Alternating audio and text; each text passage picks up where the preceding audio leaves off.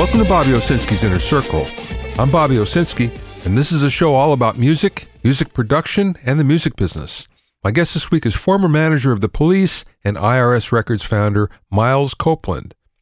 But first of all, if you're a YouTube creator and have a YouTube channel, you probably got an email just this past week from YouTube.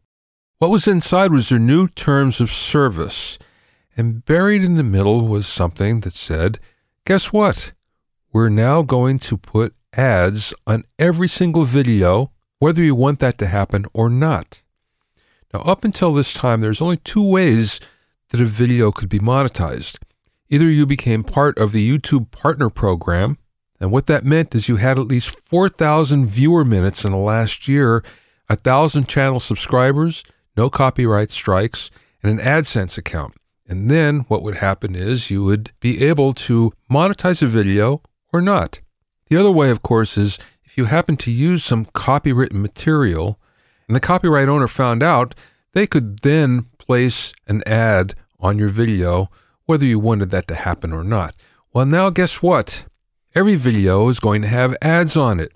For many YouTube channel owners, many YouTube creators, they feel that they don't want advertising because it deteriorates the user experience. That may be true, but the fact of the matter is, now it's going to be on every single video, whether you like it or not. Now, why did YouTube do this? Well, the biggest reason is their ad rates are down about 50% since the beginning of the pandemic. So, this is a way for them to make up the revenue by simply having more ads. The other thing is it does force people to subscribe because now it's easier to pay $9.99 a month and have no ads at all than it is to see the ads all the time. So we'll see how that works. Either way, you're better off to actually sign up for the partner program and at least make a little bit of money rather than having YouTube take it all.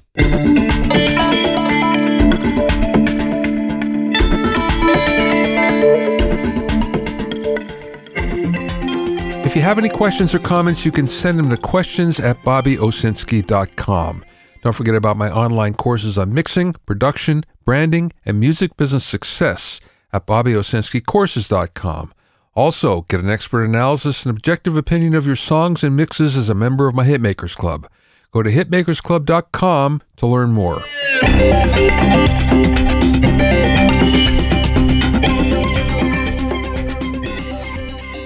Now, if you're a Mac user, you've probably noticed that in the last week, Apple has come out with its brand new computers featuring what they call the M1 Silicon chip. This is a system on a chip which makes everything a lot more efficient and therefore a whole lot faster. I just ordered one of these, but it won't arrive for at least a few weeks, but I'll give you a full report when it does come in. In the meantime, if you've really looked at the specs, you saw that it includes several Thunderbolt 4 ports. And you may think, wait a second, what is this Thunderbolt 4? Well, if you've been a Mac user for a while, you don't have to worry so much about it because all it meant is Thunderbolt 3, Thunderbolt 4 are pretty much the same in that the entire feature set of Thunderbolt is included. However, if you're a PC user, this does make a difference because up until now, PCs were only using a little bit of the feature set of Thunderbolt. So you were never exactly sure if you were going to be able to get everything that's involved with it. Now, Thunderbolt, of course, has a high speed, but it also allows you to chain multiple Thunderbolt peripherals together, as well as a number of displays. What Thunderbolt 4 really means is the entire feature set is being used. So, for a Mac user, Thunderbolt 3, Thunderbolt 4, pretty much the same thing. For a PC user, Thunderbolt 4 means now you get the full package as opposed to before when you didn't. Oh, but there is one more thing that you do get with Thunderbolt 4, and this is for Mac users as well. Up until now, one of the big problems and big complaints about Thunderbolt is there were no hubs. So you weren't able to expand your ports at all. This has now changed with Thunderbolt 4 because with the brand new operating system, OS 11 Big Sur, you're now able to incorporate a Thunderbolt hub as well, expanding all your ports. So that's the cool thing with Thunderbolt 4. So look for it on your next computer.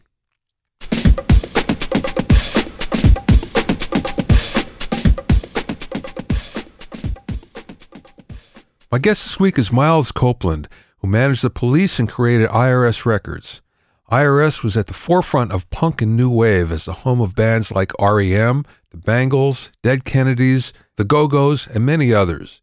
He also managed Sting in his solo music and film careers. The son of one of the founders of the CIA and a mother who worked for British intelligence, Miles and his brothers grew up in the Middle East, which greatly influenced his openness to new music. He now owns and operates Copeland International Arts, which features musical styles from all over the world, including the Middle East, world music, Irish, tango, flamenco, and Polynesian. In part one of the interview, we talked about Miles growing up in Egypt and Lebanon, getting involved with the upstart punk scene in London, behind the scenes at IRS Records, hearing the police's Roxanne for the first time, and much more. I spoke with Miles via phone from his home in Los Angeles.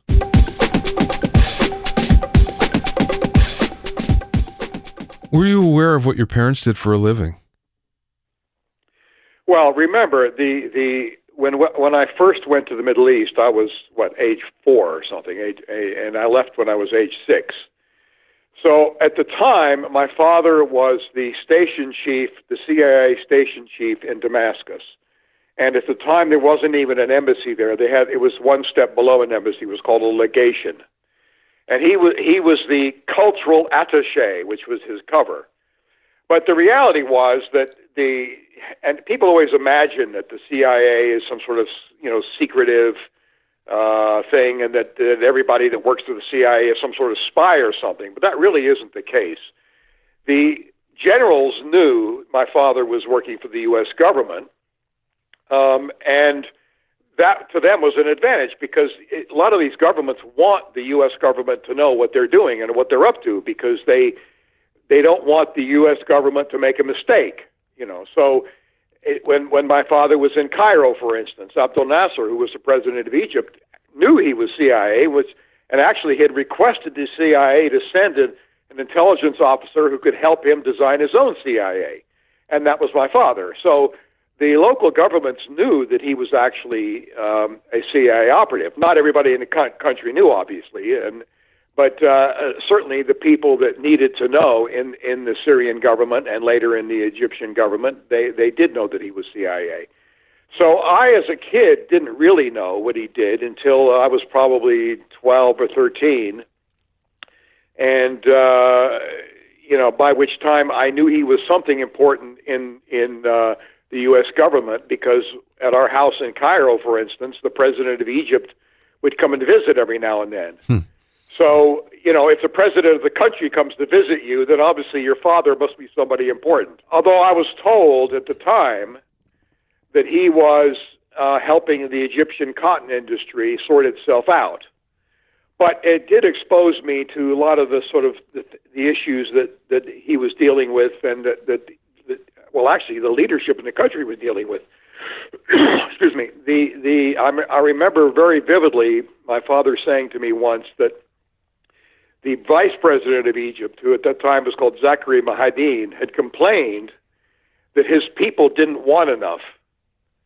And that might sound strange, but it, it was what he was saying was that when they increased wages, absenteeism went up because the average Egyptian was thinking, well, if it takes me, you know, 20 pounds to live for a week, and I have to work five days to get the 20 pounds, I'll work five days. So if they raised his salary so that he could now earn that same 20 pounds in four days, he figured, well, I'm not going to show up the fifth day because I don't need that 20 pounds. So, you know, in America and the, the West, we always imagine, you know, you increase wages, you'll get more out of the people, and all that. Well, in Egypt, it was absolutely the, the, the opposite was the problem, you know.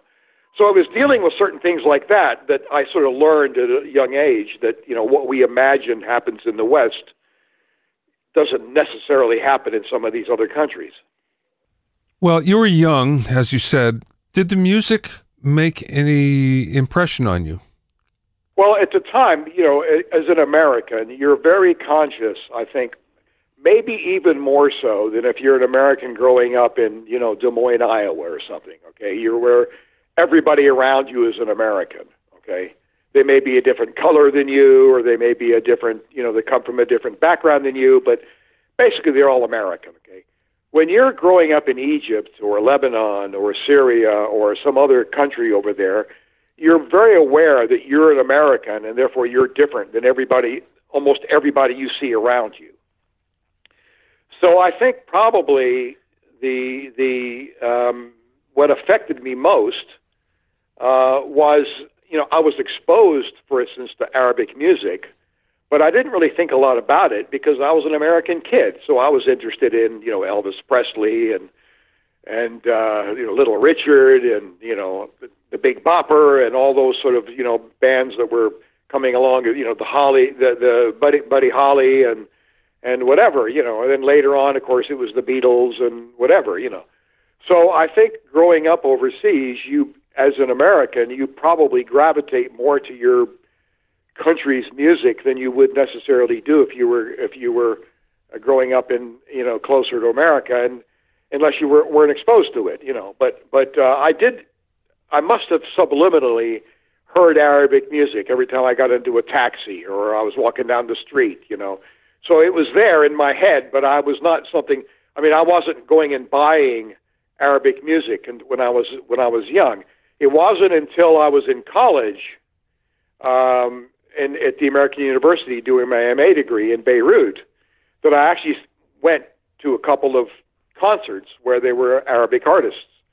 And the reason I did that was because my best friend was the ambassador, uh, the son of the Egyptian ambassador, and he was always invited to see Fairuz or one of Sabah or one of the famous Lebanese singers, and uh, I would tag along and I'd say, "What the hell," you know, and so I would go off to one of these sites and I'd listen to a concert, but I never really thought a lot about it at the time. But I did get exposed to the music then, you know. Um, but I wasn't really an avid fan until much, much later. Well, I want to get into that, but let's go back first. How did you get into the music business? Well, sort of a long, convoluted story, but it was basically here I was in, in doing my MA degree at the American University of Beirut, and my youngest brother Stewart, who later on became the drummer of the Police, shows up, and he, for some reason, got into drums, and uh, he came to visit me with my mother in in Christmas of um, '67 1967. Uh, and uh, the local American group at the at the high school got themselves a gig at the university, and their drummer had gone home for Christmas, so they were drummerless. So they asked Stewart if he could sit in with them, and of course Stewart invited me to see the show, and I went with my friend who was the Egyptian ambassador's son. We went to see this little group playing in this little nightclub thing where they they got a gig, you know. And there was my little brother playing drums up there, and so something must have hit me, you know. And um, the, the idea that you know maybe I could be closer to music other than just sort of a fan buying the records, you know. Well, a number of months months went by, and that group came to see me again. This time, their drummer had returned, and my brother Stewart had gone back to London. And they came and see me, and they said, "Look, they got a gig at the university, and and they wanted to do something special, and would I help them?" And I said, well, what the hell, you know? So I did, and uh, I had I had some black lights and some fluorescent paint and whatever, and we said, well, let's let's do what we've been reading about in, in the papers about you know this psychedelic you know psychedelic stuff that's happening in San Francisco. Let's do a psychedelic event at the university. Well, of course, I had no idea what that meant, and either they really. But uh, we passed around, you know, the fluorescent paint, and next thing we knew, it, the, the kids all got crazy, and it was a lot of fun. And then the group said, "Well, we want you to help us at every other gig we do," you know. And then um, Lebanese promoter, how he heard about me, I have no idea, but I guess he heard about this concert, and he came to see me and said, "Well, I'm bringing a British group. Would you come and help me and put on a show?" You know. And so I said, "Well, what the hell." And next thing I knew, this British group arrives, and they're playing in one of the hotels in the mountain during the summer. And uh, I was helping them out, and it turned out to be a group called Rupert's People. And uh, this was in '69. And then when I finally graduated, I went to London, and when I went through London, they came to see me and said, "Well, we want you to be our manager." I was like, "What are you talking about? I have no idea about music, you know."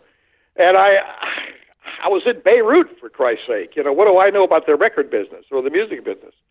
They said, "Well, you know, you helped us out, and we think you're the right kind of mentality, and you should do it." So, uh, well, I cut a long story short. I said yes, but of course there was a little bit of an interim because I got drafted, reported for duty in Virginia, and was one of 2,000 who got rejected, and flew back to London, and uh, went into the music business. So it was literally a kind of a fluke, you know. Did you win a promotion or as a manager? A manager. Ah. I went in and I was managing Rupert's people, but uh, I said, "Look, guys, I really know nothing about the music business, so I need you guys to help me, you know, educate me as to what it's all about." So their their their, their uh, idea was, well, they'll take me around to some clubs, and I'll meet, you know, promoters of the the clubs, and I'll see what the scene is, basically, you know. And when I went to this club that was not near, you know, was fairly near the residence I was staying with my parents in London, I met a group which became Wishbone Ash, which was the first group I really managed because the Rupert's People guys all had jobs and they weren't really going to quit their job unless they had something definite. And I was, what did I know, you know? Whereas Wishbone were were they were already a professional group trying to make it happen, and all they needed was some help getting a guitar player because their guitar player quit. And I said, "Well, I'll help you," and they became my first official management group. So, you know, basically, it was a it was something I'd never planned. I'd never thought about being a manager, you know, until Rupert's people came to see me in London in 1969 and said, "Well, we think you should be a manager," and I had nothing else to do, and you know, I I thought I was going to be in the army for two years, so I had no plans. So I it was basically a, all right, what the hell, why not, you know? And and next thing I knew, I was in the music business. Okay, so you're managing, and then you get into the record business as a label. What brought that on? Well, that happened a little later on, obviously. You know, well, I mean, one of the things that happens when you're in the music business in one form, you you tend to grow in.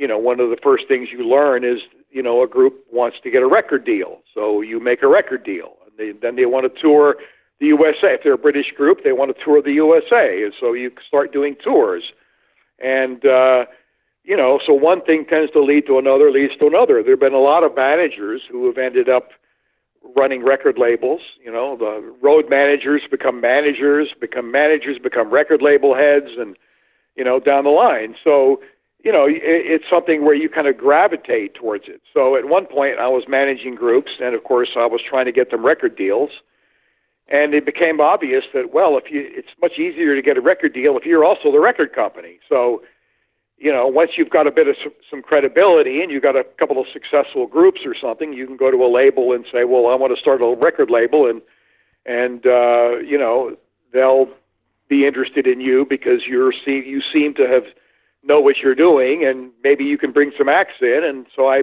made a record deal with with rca in the beginning and it ended up, you know, later on with A and M, you know, when I started IRS Records. But basically, I think in the music business, you you sort of start at one end and you could end up in another end. You know, I mean, I've seen road managers that become managers. I've seen people who are publicists become record company heads. I've seen, you know, it, it it's something where there is no actual training that you go to. You don't go to college to learn how to be in the record business. So you know the record labels are looking for people who seem to seem to have their finger on the pulse and you know this publicist seems like he knows what he's doing or this manager or this agent whatever and uh you know so if you have a if you decide well you know getting a record company is a good way to get your acts recorded well that seems to be an obvious way to go let's jump ahead to IRS did you form IRS specifically for the police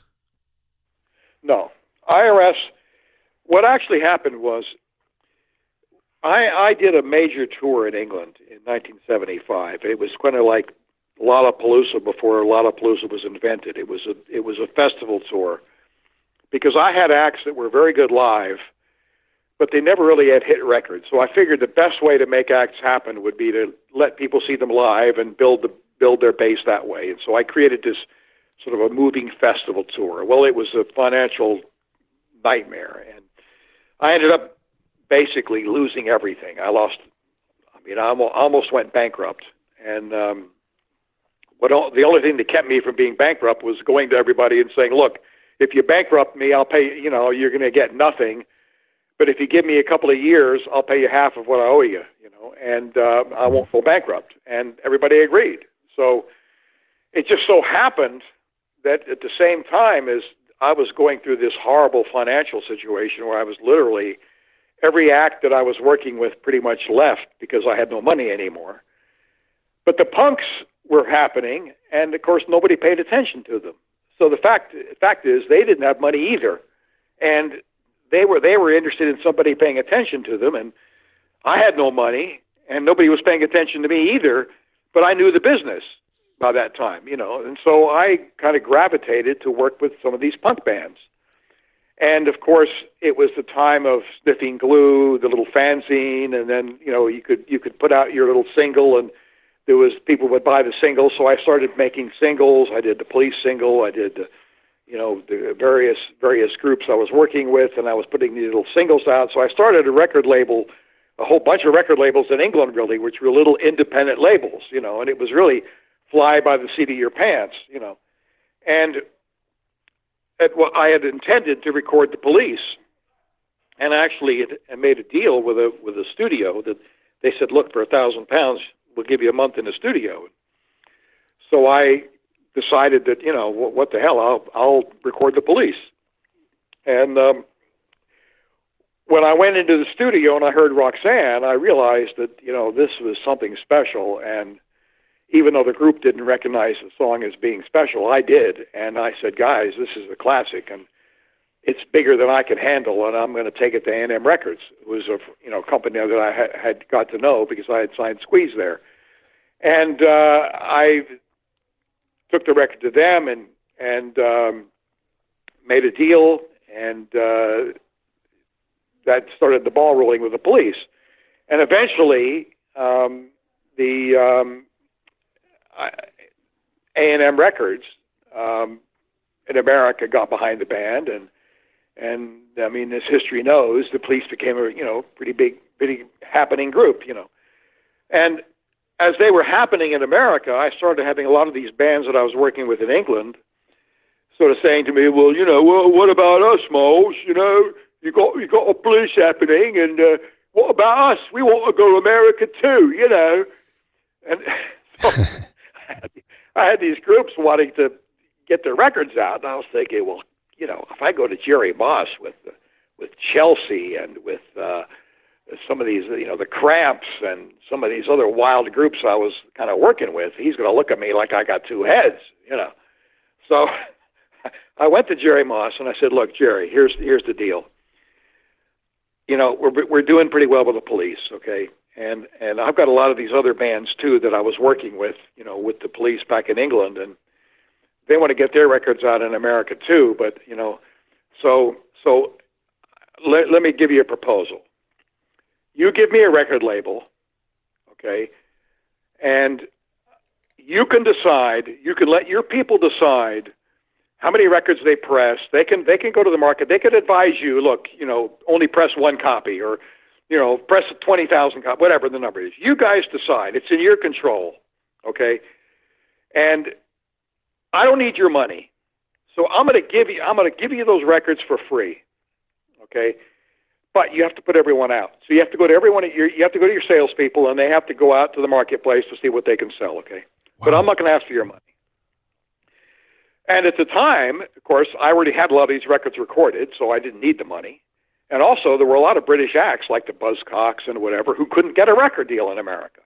So if I went to them and I said, "Guys, I'll put your record out in America, but I'm not going to pay you in advance," or I'll pay you a very small advance. Most of them went and said, well, if I get a record out in America, you know, let's do it, you know. So I managed to sign the Buzzcocks, I think, for twenty thousand dollars or something, you know. Wow. A lot of other bands I got for next to free, you know. So Jerry says, well, sure, I'll give you a label, but uh, let me listen to the records. And I said, ah, that's the That's the one thing you can't do. I'm not going to let you listen to the music because I knew if he listened, he would say, "Well, forget it," you know, because Jerry Moss listening to the Cramps or yeah. you know Chelsea or uh, the Models or you know Cortinas, whatever. He's going to look at me like I'm crazy, you know. So he said, "Well, okay, what the hell," you know. And I think for him, the the hook was that well, I didn't need his money. He could his people could decide what they were going to press up, so they weren't going to press up records that they didn't think they could sell. So the risk for him was pretty negligible, you know. And that was really the hook that led him made him say yes, you know, and that was sort of a lesson I learned. It was the same lesson I learned with the police is if you make it easy for somebody to say yes, likelihood is you're going to get yes as an answer, you know. Because remember, I, I had offered the police to A&M in London, and I, my pitch to them was, look, I can't, I have nothing to recommend this band. There's no press, there's no tour, there's nothing, but the music's great. So here's the deal: it's yours. The record's yours. Cost you nothing. Just put it out. And uh, and at that, and that now listen to the record. And the A and R guy, you know, was probably listening to the record, and now he all those normal things that have that are into somebody's mind, like, you know, what's this going to cost me? You know, what's my boss going to say? Suppose it's a it's a dud. Is it going to eat up my budget that I've been given this year to be able to sign bands? If it's all the sort of things that are going to operate into somebody's head in terms of signing an act, if that's all eliminated, where the only thing left is the music, then I think that's probably the only record that guy ever listened to that he was only listening to the music, and he he liked the music. You know, what's not to like? You know, Yeah. it was the police. You know, so I said, look, it's yours. You, don't have to negotiate. Just give me the highest royalty that A and M pays. Record's yours. Done. Deal's ready. It's yours. You know. And so he went up to his boss and said, "Look, I got this free record, and it's pretty good. And what the hell?" So that's how I got the police deal. You know, if I'd asked for money, I'm pretty sure he would have said no. You know. Well, the same goes for Jerry Moss and IRS Records. If I'd asked for money, I think Jerry would have wisely said, "Well, no," you know, because I got to take his hard-earned money that he earned from the Carpenters or Peter Frampton or whoever, and he was not going to give it to me to put into these nutty groups. You know, at least he would have thought they were nutty groups. I didn't, but he did. So that's how IRS started. It was basically uh, under pressure from the British groups to get their records out in America, and you know, as of course, when you when you start a label, you know, the first thing that happens is other people start coming to you, and you start looking at American acts. And I quickly discovered that American acts couldn't get record deals in either. You know, I mean, the Go Go's couldn't get a record deal, for instance. Mm, yeah. Um, so all of us, you know, the, as IRS grew, we began to pick up American acts as well. Wall of Voodoo, um, Oingo Boingo, you know, one after another, you know, and and of course a lot of British acts. So the label was was you know the, the start of it really was in England, and it was it was an offshoot of England, but it became you know once once the Go-Go's went to number one, IRS became you know the happening label of probably of the 80s, you know, and uh, with the Go-Go's going to number one, it was actually the biggest selling album of the year in the country, which was you know a hell of a thing, and of course. It was the first time an all-girl group had ever had a number one record in America. You'd had number one al- singles, you know, the Supremes and whatever, but no girl group had ever had a number one album. So we were the first, and of course, you know, it was our number one as well, and uh, at IRS Records, and so it really put the label on the map. I'm curious, Miles, when you first brought that deal to A&M, A&M uh, America, Jerry Moss, who was responsible for the marketing at that point? Uh, A&M was. But I, I had the the when when I had uh, went to the company, I, I figured I had already had some experience with them. I had had Squeeze touring America once, and met some of the some of the representatives in, in the company, and the ones that were really keen were the young, un, unpaid college reps, what they called. They had like 20, 28 college reps around the country who was it was sort of an intern program where you had these young kids who wanted to enter the record business and they they made it they A&M had this sort of college department and I think they might have paid them you know free records and a little you know a little bit of 20 bucks here 20 bucks there or something but basically they were unpaid And I figured, well, those are guys are young, they're into what I'm doing, and that's like free marketing team, you know. They'll they'll go. I mean, I, I was hoping to get on college radio stations, you know. I was hoping to get, uh, you know, the little independent record stores and places where, if you weren't a big honcho in the record business, you know, you you probably wouldn't go to those places anyway. You know, it would be the college kids that would do it. So I thought A and M had this great operation already that would help me. You know, and some of their people were kind of intrigued with the whole punk thing, and they'd seen the police doing well, and they were thought they were thinking, well, you know, maybe some of these other things might do something. You know, but most people wrote it off and thought it was pretty pretty minimal. You know, but uh, I, I think about a month after I'd done the A and M deal, uh, A and M closed the college department, so I lost all those kids that I thought was going to be helping me. So I decided I better hire a couple of them, and I hired a guy named Jay Boberg here in L.A., and I hired a girl in um, in New York uh, who had been the local rep in New York, and a couple others, you know, that I I had sort of met on the road. But of course, I had no money, so I mean, my deal with Jay was, look, Jay, I, I don't have any money to give you, um, so I'm going to pay you a hundred bucks a week, and uh, but I'll make you vice president of the label. so here's this college kid who, you know, was still in college, and you know, hundred bucks a week. I mean, if it was a real job, he wouldn't have taken it, you know, and.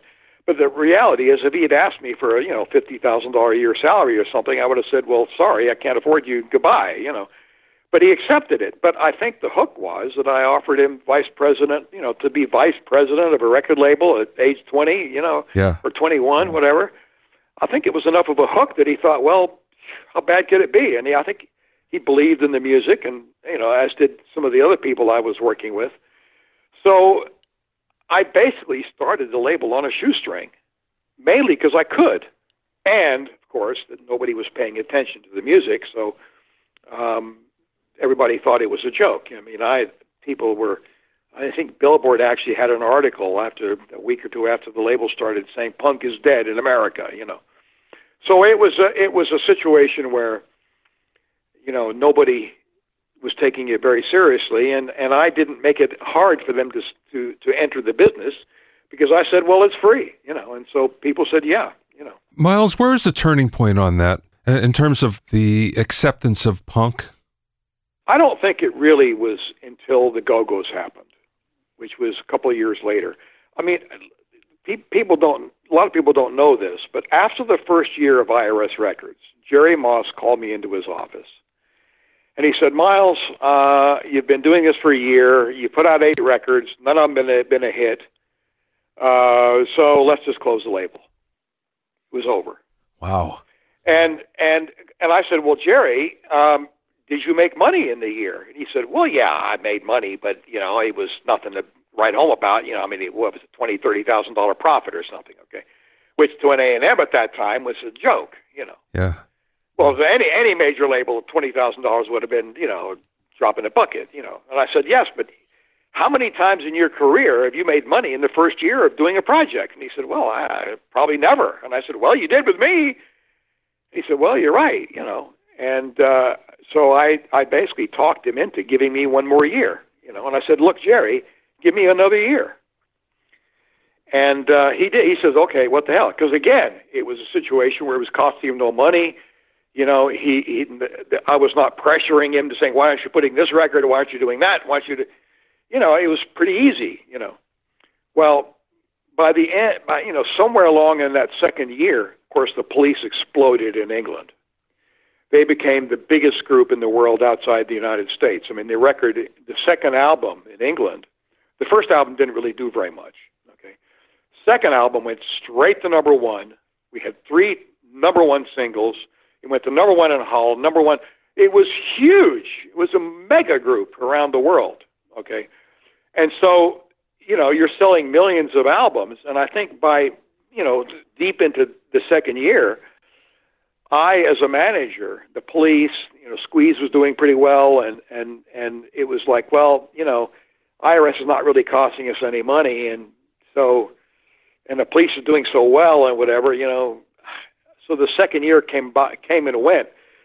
Jerry Moss never called me into his office, so I I wasn't going to go knock on his door and say, oh, by the way, Jerry, uh, the year's up. What are you going to do? You know, so so it was in the beginning of the third year that the Go Go's records. You know, I, I signed the Go Go's, and their records started taking off. And and within that third that third year, the Go Go's record went to number one, and everybody then woke up and said, "Well, wait a minute, maybe something really is going on here."